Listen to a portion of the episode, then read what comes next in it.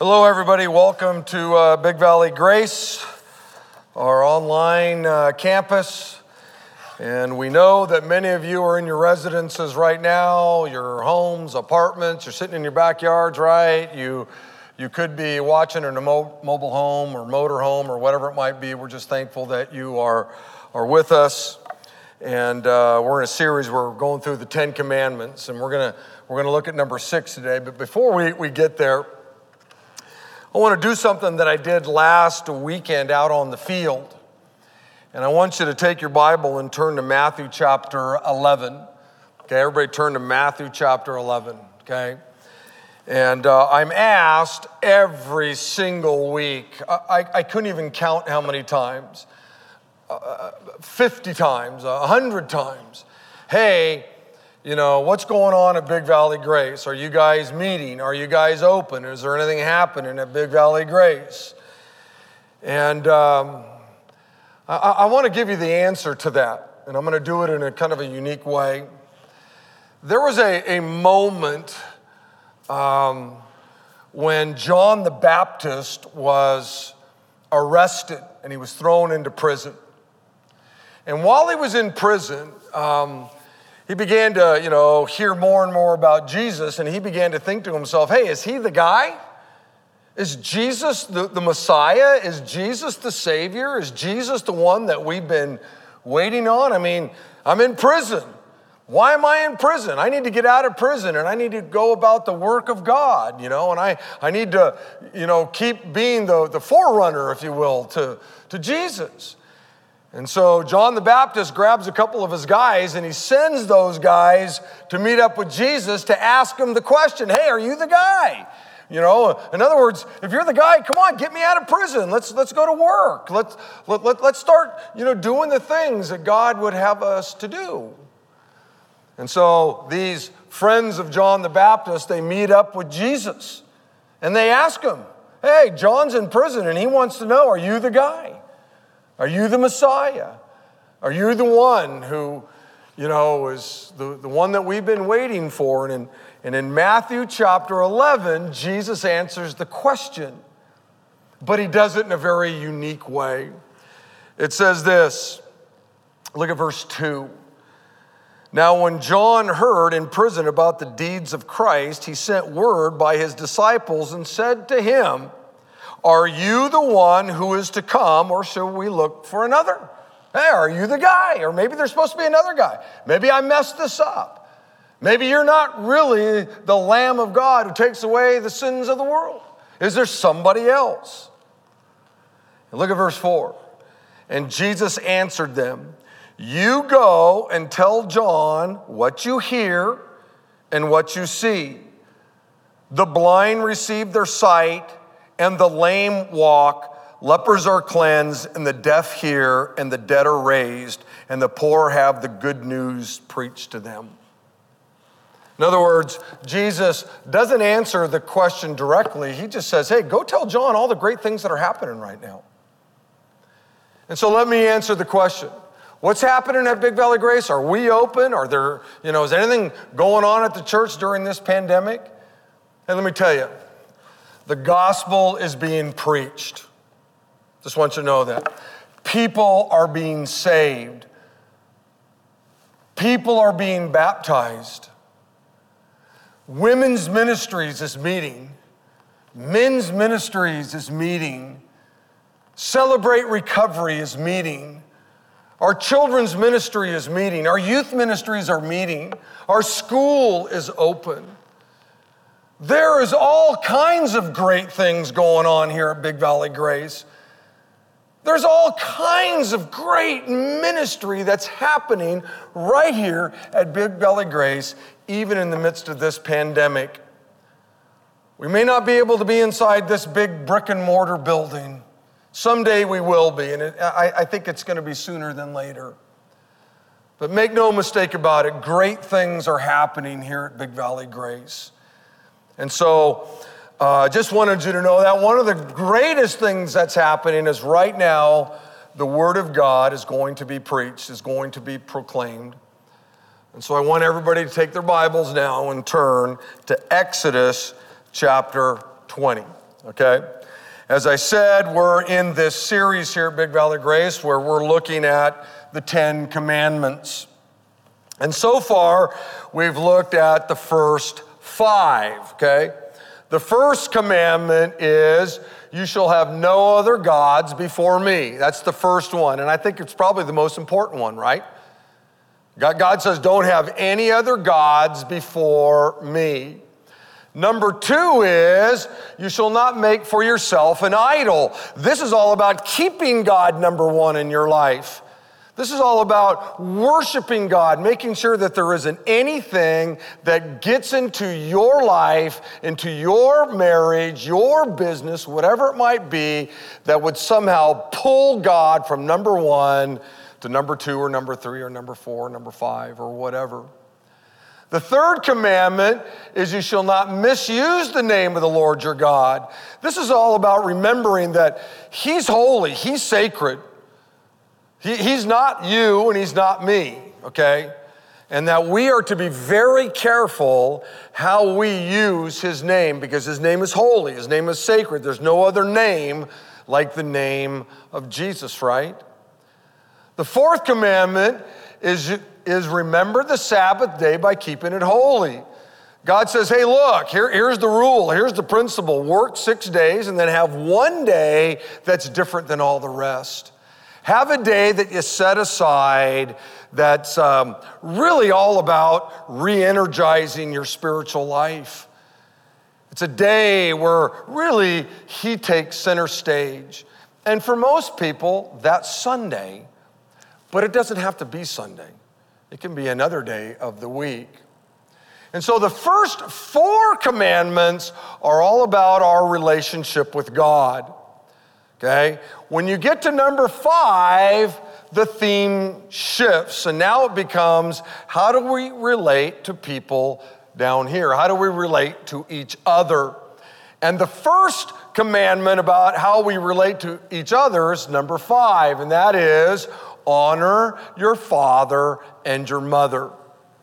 That's the first commandment about how we relate to one another. God says, I want you to honor your father and your mother. And last week, we kind of walked through all the different phases of life and what it means to honor your father and mother. If you're a child, right, you're under 18 years of age, you live under your parents' roof, you got to obey, right?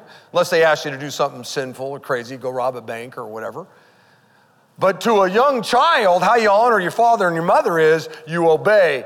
Obviously, to somebody, say, my age, how I honor my father and mother is it's not about obedience, but it's about finding ways to respect them and appreciate them and all of those kinds of things. And if you weren't able to listen to the message last week, let me encourage you find some time, go to our online, uh, our website, and listen to the message or watch um, the message. Now, today we're going to look at number six, or the sixth commandment, which is, You shall not murder. Now, I know what some of you are thinking. You know, you're, you're thinking, why, why don't we skip this one? Right? I mean, probably you know, there's not very many of you out there watching who have actually, you know, murdered somebody. In fact, I think in our church, we probably only have two or three professional hitmen, uh, and they're the only ones that need to watch this. Hey, and so you're thinking, hey, you know, why would we even spend any time on this? Well, I think that when I'm done with the message, you're going to have a whole new appreciation or a fresh appreciation for these four words You shall not murder because though they seem pretty straightforward, uh, they're misunderstood often, they're misapplied often, they're misinterpreted often. So let me begin by giving you just a, a few statistics. I, I Googled murder uh, this week, and um, some studies say that by the time that the average American child has hit sixth grade, They've already witnessed over 9,000 murders on TV or on their, you know, smartphones or whatever. Think that through for a moment. By the time the average child hits sixth grade, they've watched 9,000 murders. Now, obviously, they're in movies, they're not real murders, but murder has taken place. In 2019, there were almost 16,000 murders in the United States of America. I was looking at the FBI uh, website. That's over 43 murders every day. Isn't that crazy? The city of Baltimore alone had 342 murders. Think that through. One city. According to the FBI, about 450 children are murdered by their parents each year. That one just blew me away. 450 kids are murdered by their mom or their dad or, or both. If my calculations were correct, every 30 minutes in America, somebody is murdered. Think about that. By the time I finish with my message here, you shall not murder. Someone will be murdered in the United States. We have one of the highest murder rates in the entire world, right here in the United States of America. The very first murder that ever happened happened in a family. In fact, the Bible actually records it. Cain murdered his brother Abel. Now, as I said, this command, this sixth commandment, is often misunderstood. So, what I want to do is I want to talk about what it does mean and what it doesn't mean, okay? And I'm going to start with what it doesn't mean. I want to make sure you understand this. Well, what the sixth commandment, thou shalt not murder, don't murder, what it does not mean. And the first thing, I'm going to run through these pretty quick, is thou shall not murder does not prohibit the killing of animals. And you might be thinking, why am I bringing this up? I'm bringing this up because I often have people who will say to me, we shouldn't, you know, kill a cow or we shouldn't, you know, kill a, a chicken or whatever because that's murder. In Genesis chapter 9, it says this in verse 1. Then God blessed Noah and his sons, and he said to them, have many children, grow in number, and fill the earth. Every animal, okay? Every animal on earth, every bird in the sky, every animal that crawls on the ground, and every fish in the sea will respect and fear you. I have given them to you. Everything that moves, everything that is alive is yours for food. You see that? God is telling Noah, all the animals, the fish, the birds, cows, pigs, whatever they might be, is yours for food. Earlier I gave you green plants, but now I give you everything for food. Just this one passage alone kind of settles the issue. But then you can even look at your teeth. I mean, the reason why we have, you know, the teeth that we have and the different shapes that we have is because they're there so we can eat vegetables and fruits and we can eat meat. The Bible makes it crystal clear that it's okay to kill animals for food, okay? Now, if you want to be a vegetarian, that's fine. God doesn't care whether you're a vegetarian or not. I don't care whether you're a vegetarian or not. Be a vegetarian.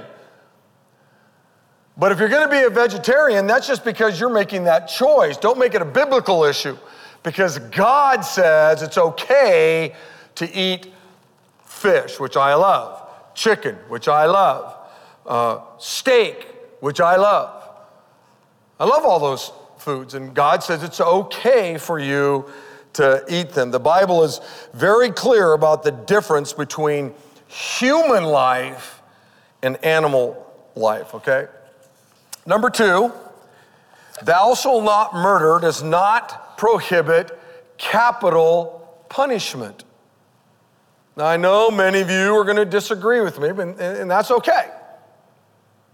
But I'm telling you right now, thou shalt not murder does not prohibit capital punishment. In Levit- Leviticus chapter 24, it says this Whoever kills another person must be put to death. Okay, beloved, in the Old Testament, God commanded for certain crimes capital punishment. Now, we have to be really, really careful when we look at the Old Testament and, um, and, and make definitive statements about what's in the Old Testament. We don't, we got to be careful when we make it our guide because in the Old Testament, not only did it prescribe the death penalty for those that murdered people, but it also prescribed the death penalty for other things, including unruly teenagers. Okay? Now, there have been a few times when, hey, you know, maybe you, I know me, I, I, have thought about, you know, killing one of my kids, uh, one of my teenagers. But in the Old Testament, if your kids are out of control, you, you were given the okay to kill them. So you have to be careful when you look to the Old Testament to be your guide in this and maybe some other issues. Okay? But with that said, there's no doubt that God has raised up the government and even delegated his authority to the government to maintain order in a society which includes making laws and punishing those who break those laws, which I believe one of those punishments can be capital punishment. Listen to what Paul said in Romans chapter 13. Okay, take your Bibles and turn to Romans 13.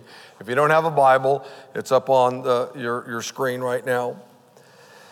It says this Everyone must submit to governing authorities for all authority comes from God, and those in positions of authority have been placed there by God. So anyone who rebels against authority is rebelling against what God has instituted, and they will be punished. That's weighty for a lot of reasons. For the authorities do not strike fear in people who are doing right but in those who are doing wrong. Would you like to live without fear of the authorities? Do what is right, and they will honor you. The authorities are God's servants sent for your good. But if you're doing wrong, of course you should be afraid, for they have the power to punish you. They are God's servants sent for the very purpose of punishing those that do what is wrong. So you must submit to them not only to avoid punishment, but also to keep a clear conscience. Now, because of sin, there's never going to be a perfect government this side of glory. There won't be one. But in my opinion, I think ours is pretty good. I think we have maybe the best government on the planet at this time. Is it perfect? No. There is no government that's perfect. Because of sin, there is no government that can be perfect. But what we have here in the United States, I think, is the best. We can get frustrated over some of the ways they do things or some of the laws that they come up with or whatever all those things may be but it is the government that God has raised up that we here in the United States we live under. Now, there are some people out there that will say, I don't think capital punishment really deters criminals. Okay? Well, I know this it does the one that was executed. The one that was executed isn't going to go out and rape anybody anymore, isn't going to murder anybody any, anymore. To me, there's something greater that needs to be discussed as it relates to capital punishment, and that is this when you execute someone, it's final. So if you convict an innocent person and eventually execute them, there's nothing you can do. And we all know that we have executed innocent people. I've watched shows just recently where we have executed somebody who we thought was guilty, and then because of DNA testing or whatever it might be, wow, we found out that they were innocent. And I'll tell you something, that, that, that, that's a gut punch. I remember watching a show just recently about it and it was like, wow, whoa. I, I felt horrible for that person, felt horrible for, you know, his family, his friends, that we executed an innocent man.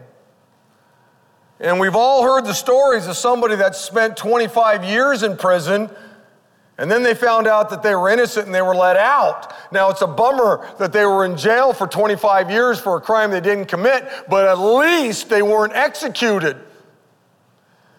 And so, when it comes to capital punishment, we have to be very, very, very careful. Because unfortunately, um, we, we can make mistakes and we have made mistakes, but just because we've made mistakes doesn't mean that thou shall not murder somehow prohibits capital punishment. Okay? Number three, thou shall not murder does not prohibit going to war. The Bible says in Ecclesiastes chapter 3 there's a time to love and there's a time to hate, there's a time for war and a time for peace. Beloved, once again, I believe that God has given the government the right to go to war if it deems necessary. Because there are some things that are, are worth fighting for, there are some things that are worth dying for. It's, it's right to go to war in order pres- to preserve freedom. It's right to go to war in order to defend the innocent. It's right to go to war to stop the spread of evil. Someone once said, All that's necessary for evil to triumph is for good men or good women to do nothing. It was right to go to war to fight the Germans. It was right to go to war to fight the Japanese. Now, just like capital punishment, we need to be very careful when we, when we decide to go to war. Very careful.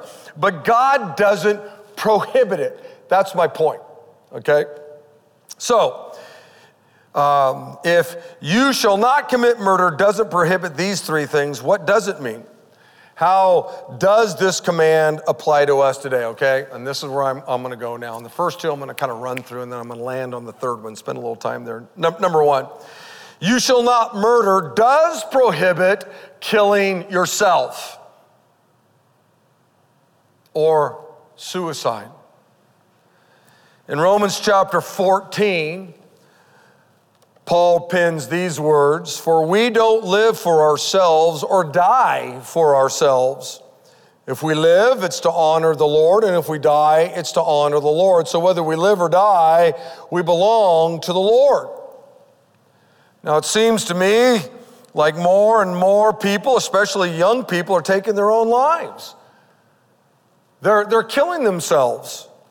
In fact, the suicide rate amongst our young people is skyrocketing right now in the midst of this whole, you know, COVID 19 crisis. Suicide is the number three killer amongst college students behind accidents and, and murders. And it's the number three killer among high school students behind accidents and murders. And here's the deal here's what I often hear People will say, well, it's my right, and I have a right to do whatever I want to with, with my life, right? And if I want to kill myself, it's my right. And God says, no, it's not your right to kill yourself. I'm the one who gave you your life, God says. And I'm the only one who has the right to take it away. Listen to what Paul says in 1 Corinthians chapter 6. He says, Don't you realize that your body is the temple of the Holy Spirit who lives in you and was given to you by God?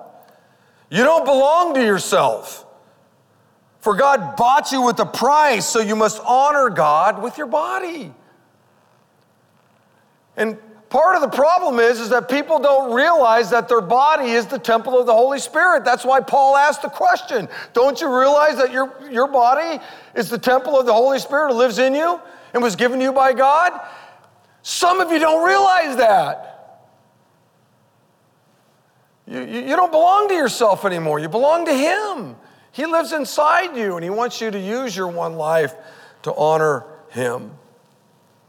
Job said this He said, You, and that's God, have decided the length of our lives. You know how many months we will live, and we're not gonna, we're not given a minute longer. God is the one who has determined how long you should live. And God doesn't want you to circumvent His authority. He's the one who's determined how long you're going to, to, to live. Most of us at one time or another have felt, you know, a lot of despair, probably enough to think, man, is life really worth living? We've all been there. I know I have. If you've considered suicide or are considering suicide, I say to you, there's hope. You matter to God. You, you were made for a purpose. He cares about your life deeply. And you can get out of this despair. Hope is there. it, it, is. And maybe what you need to do right now is just simply call the church and say, hey, I want you to know something, man. I, I just feel really bummed. I'm really depressed. I'm really out of it. I don't see any hope. And let, let us meet with you and let us talk with you. Let us pray for you. Let us love you. Let us walk you through some of the great scriptures so that you can see how much you are loved and cared for by God and that God has a purpose for your, your, your life. Number two, you shall not murder does prohibit so called mercy killings, right? Or, you know, euthanasia. Beloved, the, this is the, the causing uh, the, the death of someone with maybe some deformity or somebody who might have, you know, be older or has some incurable disease or, or something like that. No, I'm not talking about allowing death to occur naturally okay? I think that you and I have the right to say to doctors, listen, don't hook me up to machines. I don't want a machine to breathe for me or, you know, or whatever. You have a right not to be hooked up to all kinds of machines. You have a right to just die naturally. I'm talking about causing the death of someone either because of, you know, inconvenience or because you don't think that there's, you know, their life is not worth living anymore. God says you don't have the right to do that. Only He has the right to determine when a person should stop living. Job said this again, I'm going to take us back to Job 12. It is God who directs the lives of His creature. Everyone's life is in His power. There was a, a guy a number of years ago who thought he should have the right to determine who was fit to live and who wasn't fit to live. Um, you might remember his name. It was Hitler. He was making decisions as to who should live and who shouldn't. Look, you were made in the very image of God, and I'm going to talk about that in a moment. And this commandment, I, I believe, prohibits euthanasia. But I want to get to number three, okay? And this is where we're going to end, okay? And we got a great testimony we're going to share at the end. Um, and this is going to cause some discomfort for some of you. And before I preached this message a little while ago, I prayed. And I prayed for those of you that were going to feel really awkward or weird or guilty or I don't know what you're going to feel. My intention isn't to bring any guilt or bring up any crummy things in your life. I'm simply going to look at the scriptures and allow God to do whatever it is He wants to do in your life, okay? But hang on, because I think when we land, when, we, when we're done, it's going to be beautiful. So, number three, uh, thou shalt not murder does prohibit abortions. In Psalms chapter 139, it says this You, that's God, made all the delicate inner parts of my body, and you knit me together in my mother's womb. Boy, and there's, that's full of truth.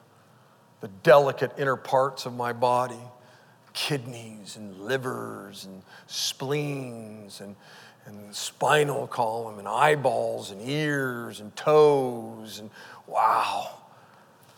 He goes on and says, Thank you for making me so wonderfully complex.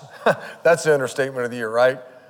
The human body is just so complex, wonderfully complex. Your workmanship, God, is marvelous. How well I know it. You watched me as I was being formed in utter seclusion, as I was woven together in the dark of the womb. King David saying, Wow, you were looking over me when I was in my mother's womb. When I was being fearfully and wonderfully made, when, when my human body, this complex, wonderful human body, was being made, you were watching over me in my mom's womb. Every day of my life was recorded in your book. Every moment was laid out before a single day had passed. Wow. King David says, You created me in my mother's womb.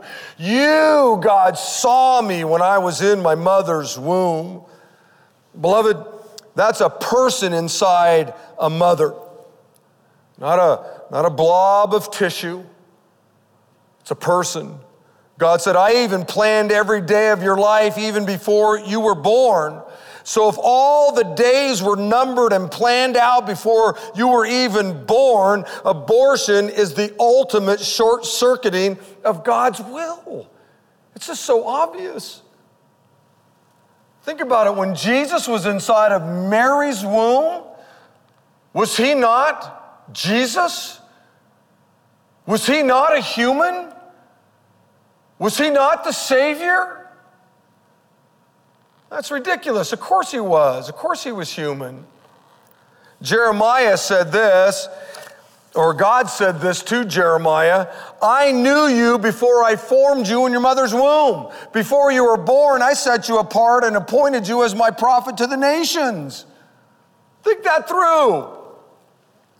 God says, Hey, Jeremiah, I knew you before you were in your mother's womb, before you were born, and I set you apart to be a prophet to the nations. And you probably haven't been set aside to be a prophet to the nations, but God still has a plan for your life too, just like He did Jeremiah's.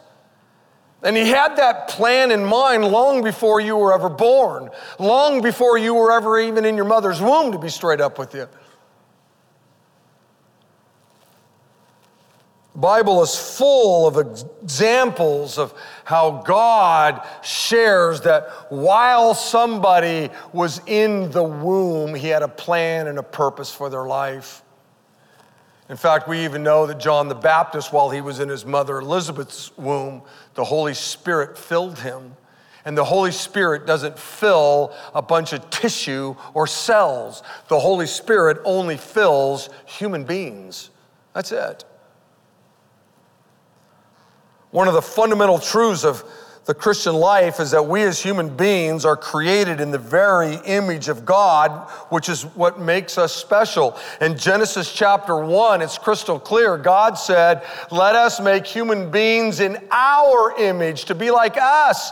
Yes, God created everything. He created dogs and cats and cows and eagles and cockroaches and worms and porcupines. He created it all. But human beings, you were created in his very image. That's what makes human life way different than any other life. That's what gives human life um, dignity. We call it the sanctity of human life. Human life is sanctified, it's set apart. It's different than the life of a zebra or an alligator because they weren't made in the very image of God. But you were, and so was I.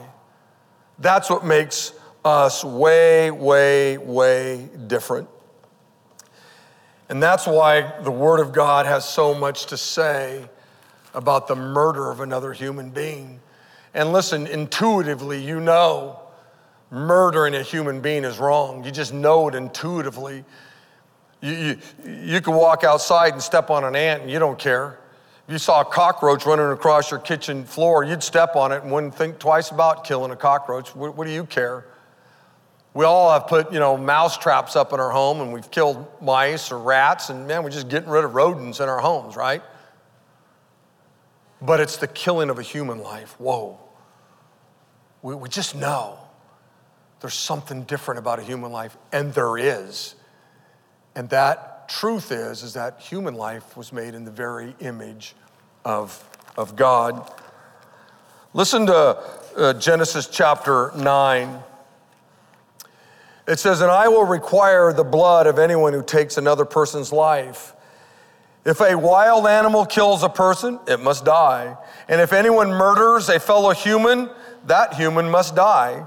If anyone takes a human life, that person's life will also be taken by human hands. For God made human beings in his very own image. Look, don't let some biology teacher somehow deceive you into thinking that you're nothing but, you know, a little higher up the evolutionary chain than an orangutan, because you're not. You are way different than an orangutan. You're made in the very image of God. God has, has created you inside your mother's womb, and He has this incredible plan for your life. Look, here's the deal you're not here by accident. There are accidental parents, okay? But there's no accidental babies. Your parents may not have planned you, but God did. There are tons of illegitimate parents in the world, but there's not one, not one illegitimate child.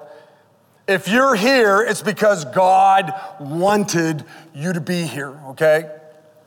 I had a young boy ask me one time, Pastor Rick, I never knew my parents. They gave me up for adoption when I was a baby. Why did God allow me to be born? And I told this young boy, You were born because God wanted you, and He has a really cool plan for your life. And your parents simply had the right DNA that needed to come together to create you for the plan that God has for you. So, some of you might be out there and you're going, okay, well, Pastor, I uh, wish I'd have heard this a long time ago because I've had an abortion. Maybe you've had more than one abortion. Maybe you're a guy and you forced your girlfriend or encouraged your girlfriend to go get an abortion or you paid for it or whatever it may have been. Maybe you're a parent and you encouraged your you know, daughter or your loved one to go get an abortion.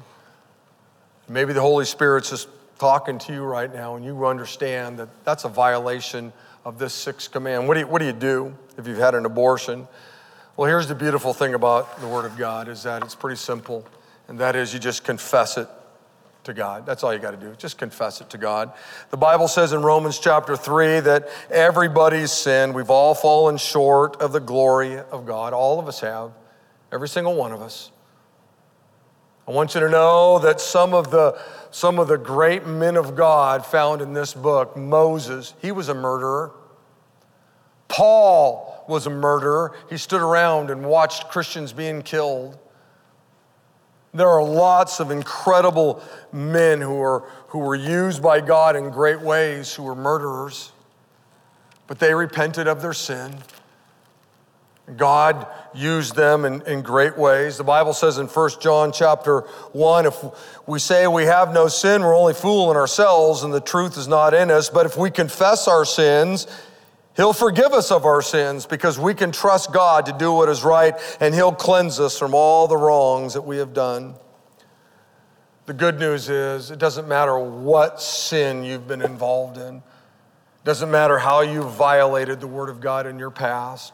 Literally, right now, God can make you clean. In fact, I have a friend who's going to come up and, and just take a second and share a little testimony. Her name is Lindsay.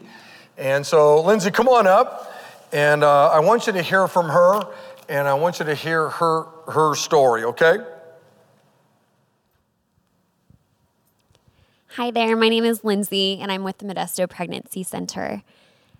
And it's really cool what we get to do. Every year, hundreds of expecting women walk into our clinics and they bravely have to admit that they're pregnant. And we understand that every single pregnant woman has every single aspect of their life being affected by those positive tests. And it's a really good visualization that our life really just isn't in our control. And so every day we get to just pray over them and, and just pray that the Lord would give them the bravery to accept that miracle that's in front of them. But we also know that that miracle sometimes just seems like it's too much. Statistically, one in four American women has had an abortion. I don't say that for shock value or to cast judgment, but more just to raise awareness. If that's you, there's hope, there's healing. Jesus covers that. And so we would love to just be part of your healing story. Here at Modesto Pregnancy Center, we offer something called Surrendering the Secret. It's a Bible based study that's been written by people with abortions in their past for men and women with abortions in their past. It creates this safe and confidential environment that fosters healing and brings hope for the future. God's not done with your story. You're not too far. Even if you've never told a single other person about your experience, please know that your experience does matter and that there is healing for you. That no pain is too old or too fresh or, you know, too far removed from the blood of Christ. He covers it, and there's freedom in Him. So, if this is something that is of interest to you or that could be a great resource for you, please, please, please reach out to us at Modesto Pregnancy Center. We don't have any um, rules or any money that's involved with it. You just have to show up. Thank you. Thank you very much.